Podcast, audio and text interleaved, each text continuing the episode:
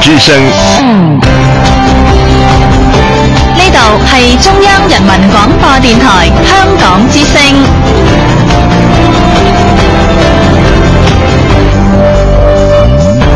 请锁定数码广播三十二台，全天候为您服务。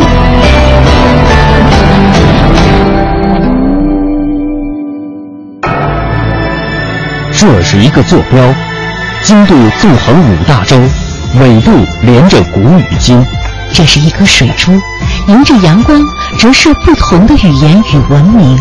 打开沟通与对话的大门，感受智慧的神奇与伟大。与伟大。文化之旅，文化之旅。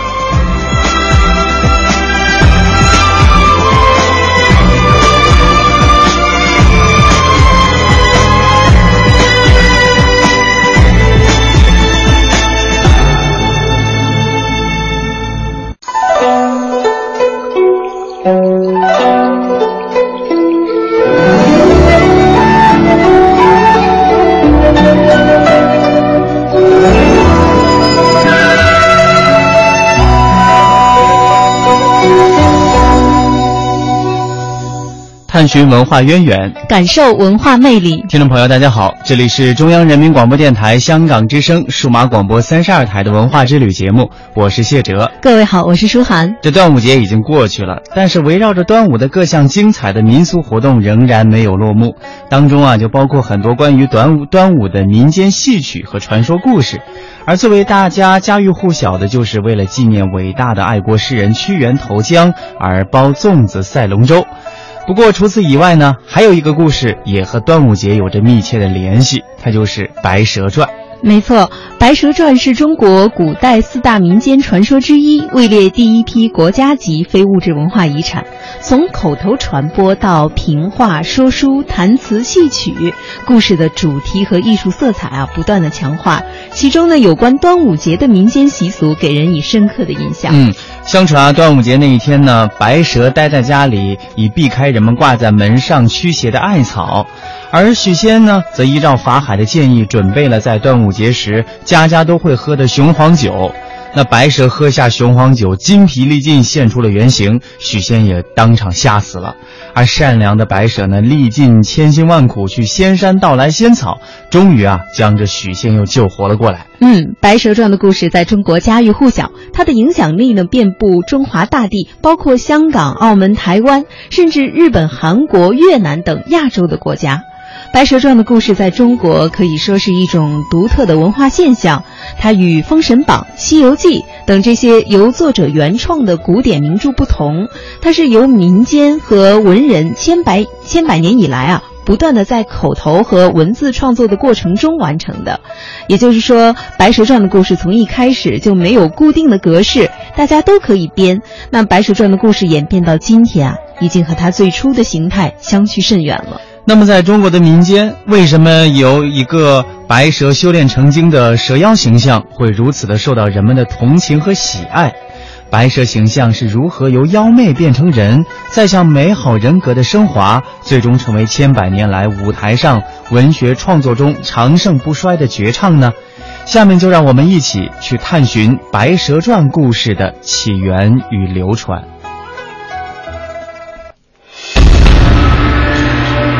美丽的西湖边，千百年来流传着一个动人的传说，一段旷世奇恋，一段人妖奇缘。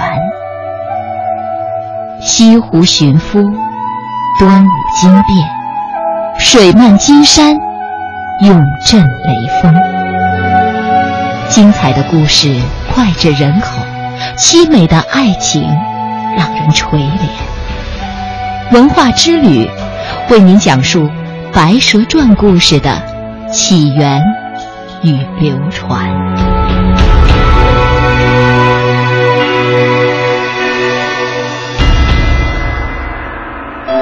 二十年前，有部剧万人空巷，一夜之间家喻户晓。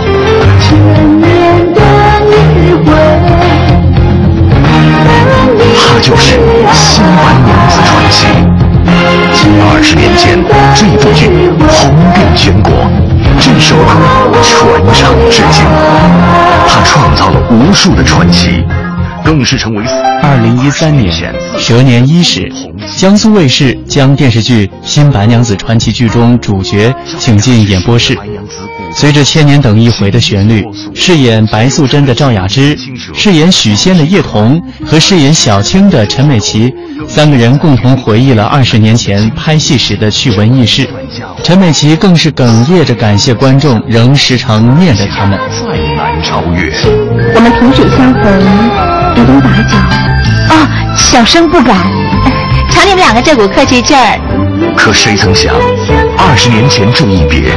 竟是要成为三人同台的荧屏绝唱。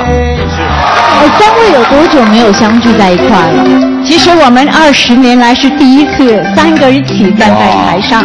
一九九二年，《新白娘子传奇》名列中央电视台十大经典剧第一名。直到今天，白娘子仍然是现代观众心中女性贤良淑德、美好品性的化身。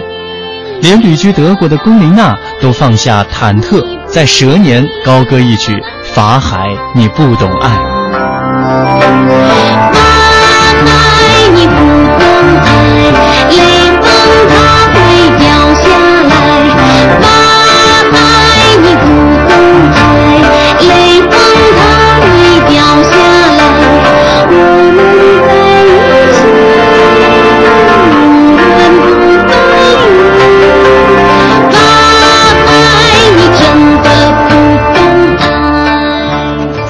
白蛇故事成型之前，白蛇大多是聊斋式的恐怖妖怪。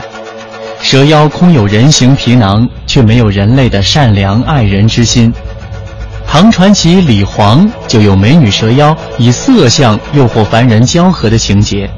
写陇西官宦子弟李黄在长安东市被一白衣美女引诱，与她同居数日之后，回到家中，身体化成一滩血水。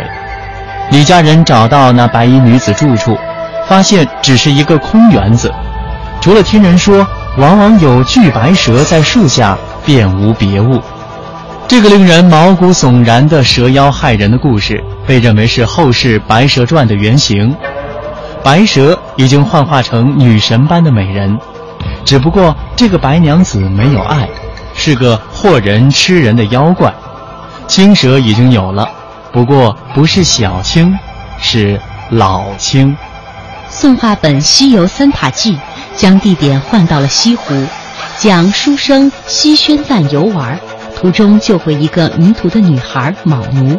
十余日后，有一婆婆来寻回卯奴，并请西宣赞到家答谢。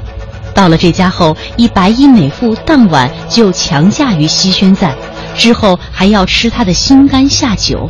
幸亏卯奴念旧日恩搭救，后道士西真人做法，将婆婆、卯奴、白衣妇人捉获。三怪现形，分别是塔、乌鸡、白蛇。三怪遂被镇于西湖石塔内。宋元话本里的白蛇虽美丽，但仍是个吃人的妖怪。只有乌鸡妖卯奴还算有情有义。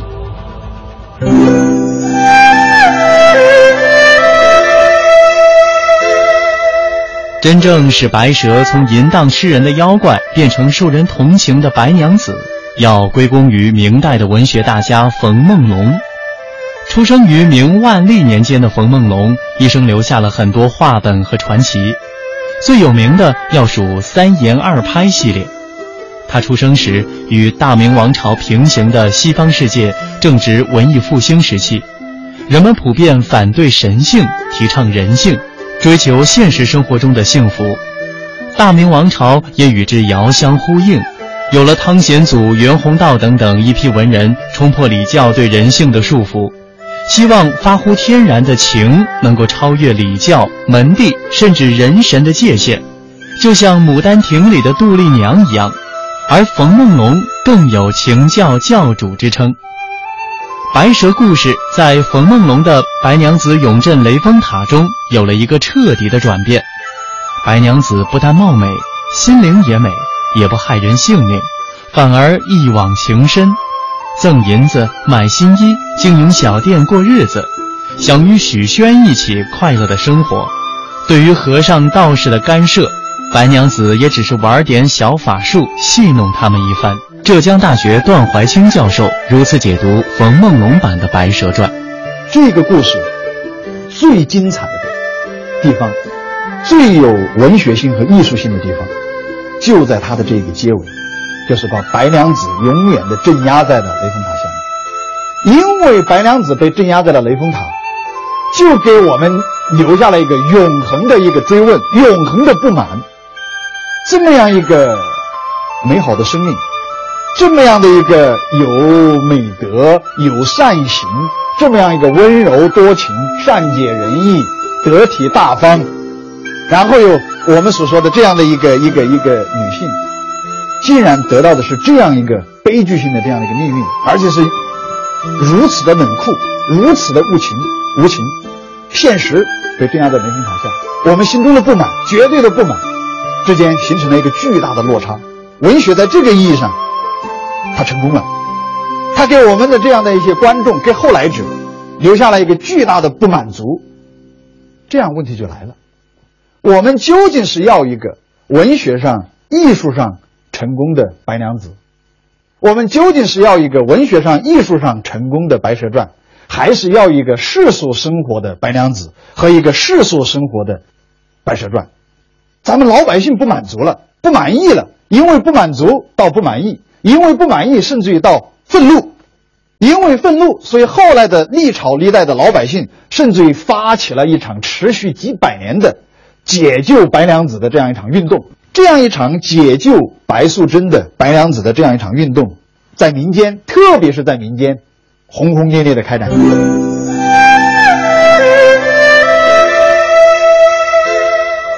明代强调礼教和妇德，到处都不缺存天理灭人欲的法海式道德警察，因此冯梦龙也不得不为故事安上一个主旋律尾巴。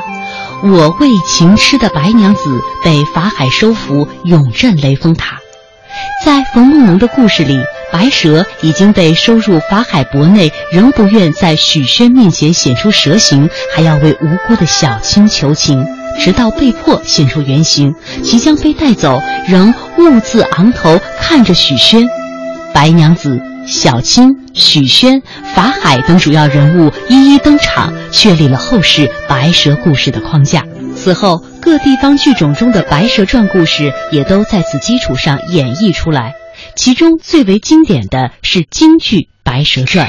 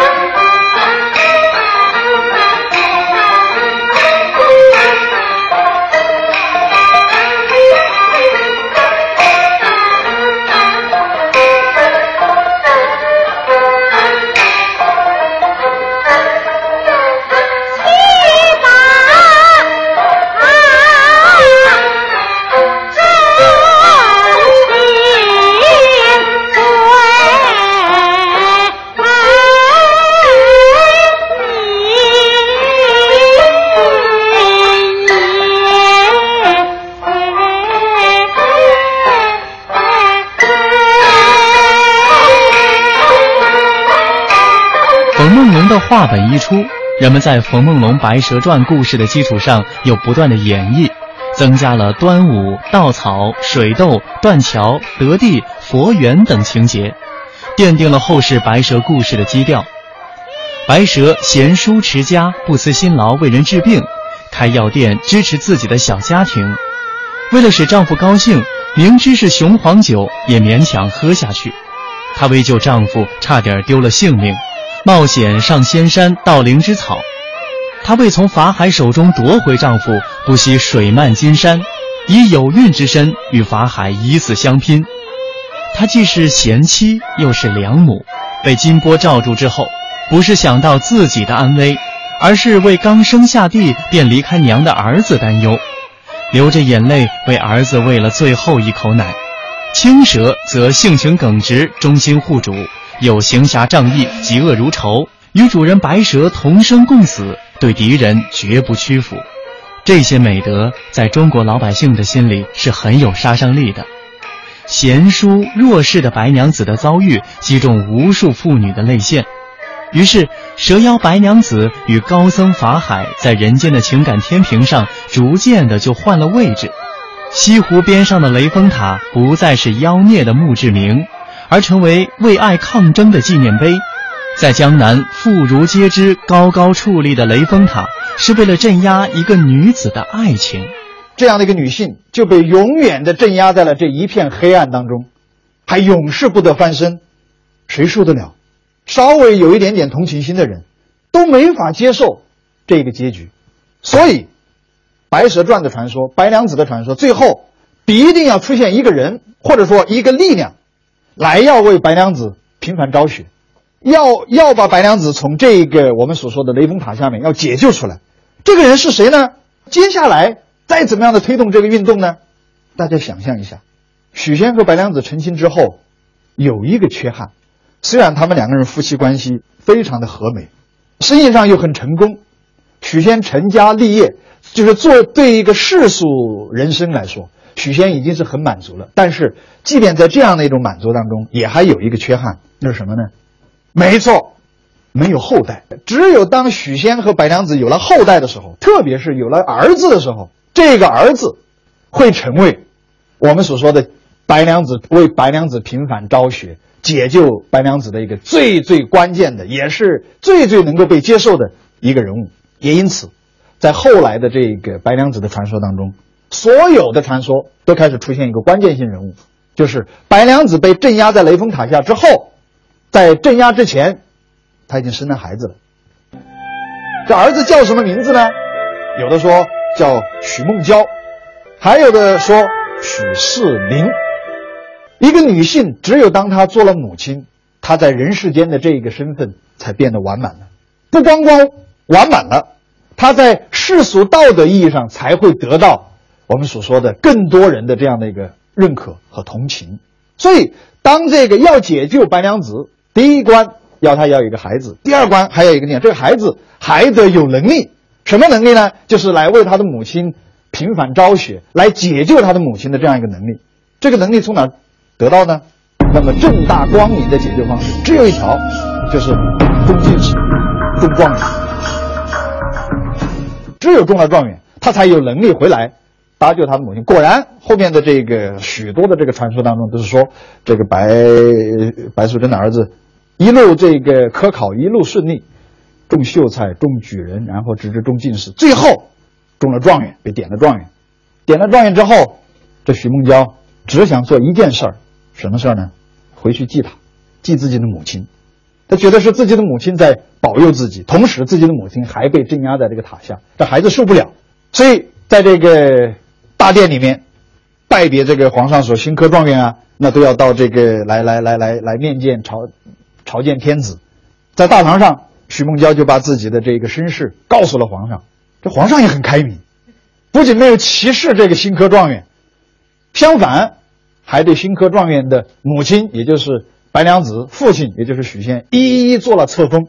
然后这个许梦娇一见这样一个状况，马上提出第二个要求，说：“皇上，我要这个回去祭塔，我要把我母亲从塔里面解救出来，我要把这个塔毁掉。”那皇帝说：“你的心情我可以理解，但这塔不能毁。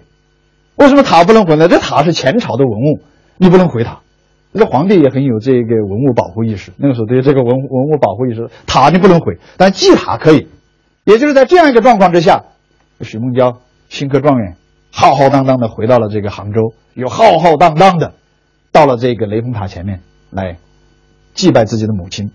北方的流传的有一个本子里面，这是我见的最富有这个想象力的一个本子，就是总的要儿子来了，母亲还在里面，总的是即便是母子见不到面，也得让母子对话吧。可是怎么对话呢？我见到的道光年间的一个本子就是这样说的，就是在雷峰塔上面，这个时候就出现了一个听声牌，不就是我们今天所说电话呀、塔上面出现了一个听声牌，就是一个听筒，就是白娘子在里面说的话，外面的许梦娇听得到；母亲在里面说的话，外面的儿子听得到；外面的儿子说的话，通过这个听声牌，里面的母亲也听得到。就母子就通过这个听声牌，在塔里塔外进行了这一番对话。充满了人世间的这样的母子情深的这样的温暖温馨。可是问题是，大家看一看，即便到了这儿，白娘子还是解救不出来。这个时候就需要有上天的人来搭救了。这个时候说法有两个说法，我见的最多、最普遍的有两个说法。一个说法就是法海又出现了，祭拜白娘子的时候，法海出现了。法海说：“你母亲的这个功德已经圆满了，我是下来专门超度她的。”所以把白素贞超度走了。白素贞到哪去了？到天上去了。这是一个说法。还有一个说法是什么呢？就是许仙修成的正果。许仙修成的正果之后，超度了白素贞。至于白娘子的传说，在人间，在我们当下，还会不会进一步得到丰富？还会出现什么样的新的版本、新的不同的《白蛇传》？我相信这样的本子一定会出现。美丽的西湖边，千百年来流传着一个动人的传说，一段旷世奇恋，一段人妖奇缘。西湖寻夫，端午惊变，水漫金山，永镇雷锋。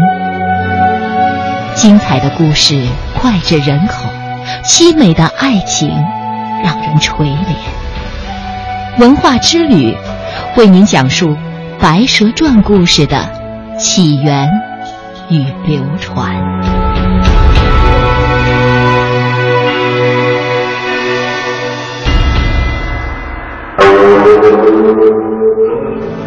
鲁迅先生在《论雷峰塔的倒吊》中写道。然而，一切西湖胜迹的名目之中，我知道的最早的却是这雷峰塔。我的祖母曾经常常对我说，白蛇娘娘就被压在这塔底下。有个叫做许仙的人救了两条蛇，一青一白。后来白蛇便化作女人来报恩，嫁给许仙了。青蛇化作丫鬟也跟着。一个和尚法海禅师，得道的禅师，看见许仙脸上有妖气，凡讨妖怪做老婆的人脸上就有妖气的，但只有非凡的人才看得出，便将他藏在金山寺的法座后。白蛇娘娘来寻夫，于是就水漫金山。我的祖母讲起来还要有趣的多。大约是出于一部弹词，叫做《异妖传》里的，但我没有看过这部书，所以也不知道许仙法海究竟是否这样写。总而言之，白蛇娘娘终于中了法海的计策，被装在一个小小的钵盂里了。钵盂埋在地里，上面还造起了一座镇压的塔来，这就是雷峰塔。此后似乎事情还很多。如白状元祭塔之类，但我现在都忘记了。那时我唯一的希望，就在这雷峰塔的倒掉。《白蛇传》的故事到了戏剧家田汉手里，连一律动摇过的许仙也最终懂得了爱。在西湖断桥上，即使知道白娘子是蛇妖，仍坚决表示。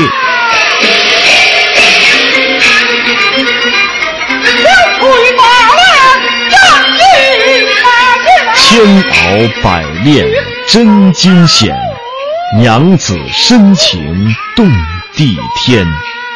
轻解但把心头斩，许仙永不复婵娟。娘子啊，你纵然是异类，我也心不变。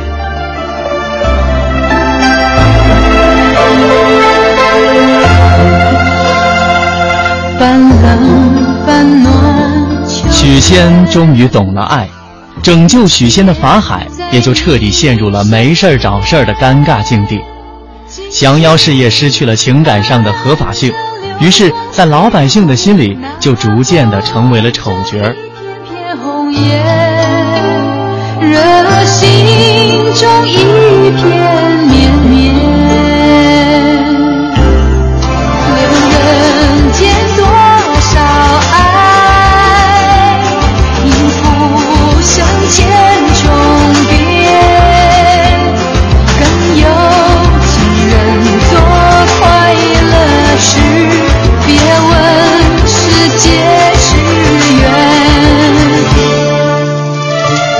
正如电影《青蛇》的插曲词作者黄沾先生所写：“留人间几回爱，迎浮生千重变。跟有情人做快乐事，莫问是劫是缘。冲破一切阻碍，追求美好爱情是人类的普世价值。这可能才是白蛇故事打动人们的关键，也是白蛇故事演变至今的线索。今天，白蛇故事已经成为民间最脍炙人口的传说之一，还影响到了整个中华文化圈。在朝鲜古典戏曲中就有蛇变少女的仙姬，越南的戏曲潮剧中也有《白蛇传》，日本歌舞伎有《蛇妻》和《蛇别》，日本现代小说家林房雄的《白夫人的妖恋》等。台湾拍摄的电视剧《新白娘子传奇》更成为白蛇故事的经典版本，长演不息。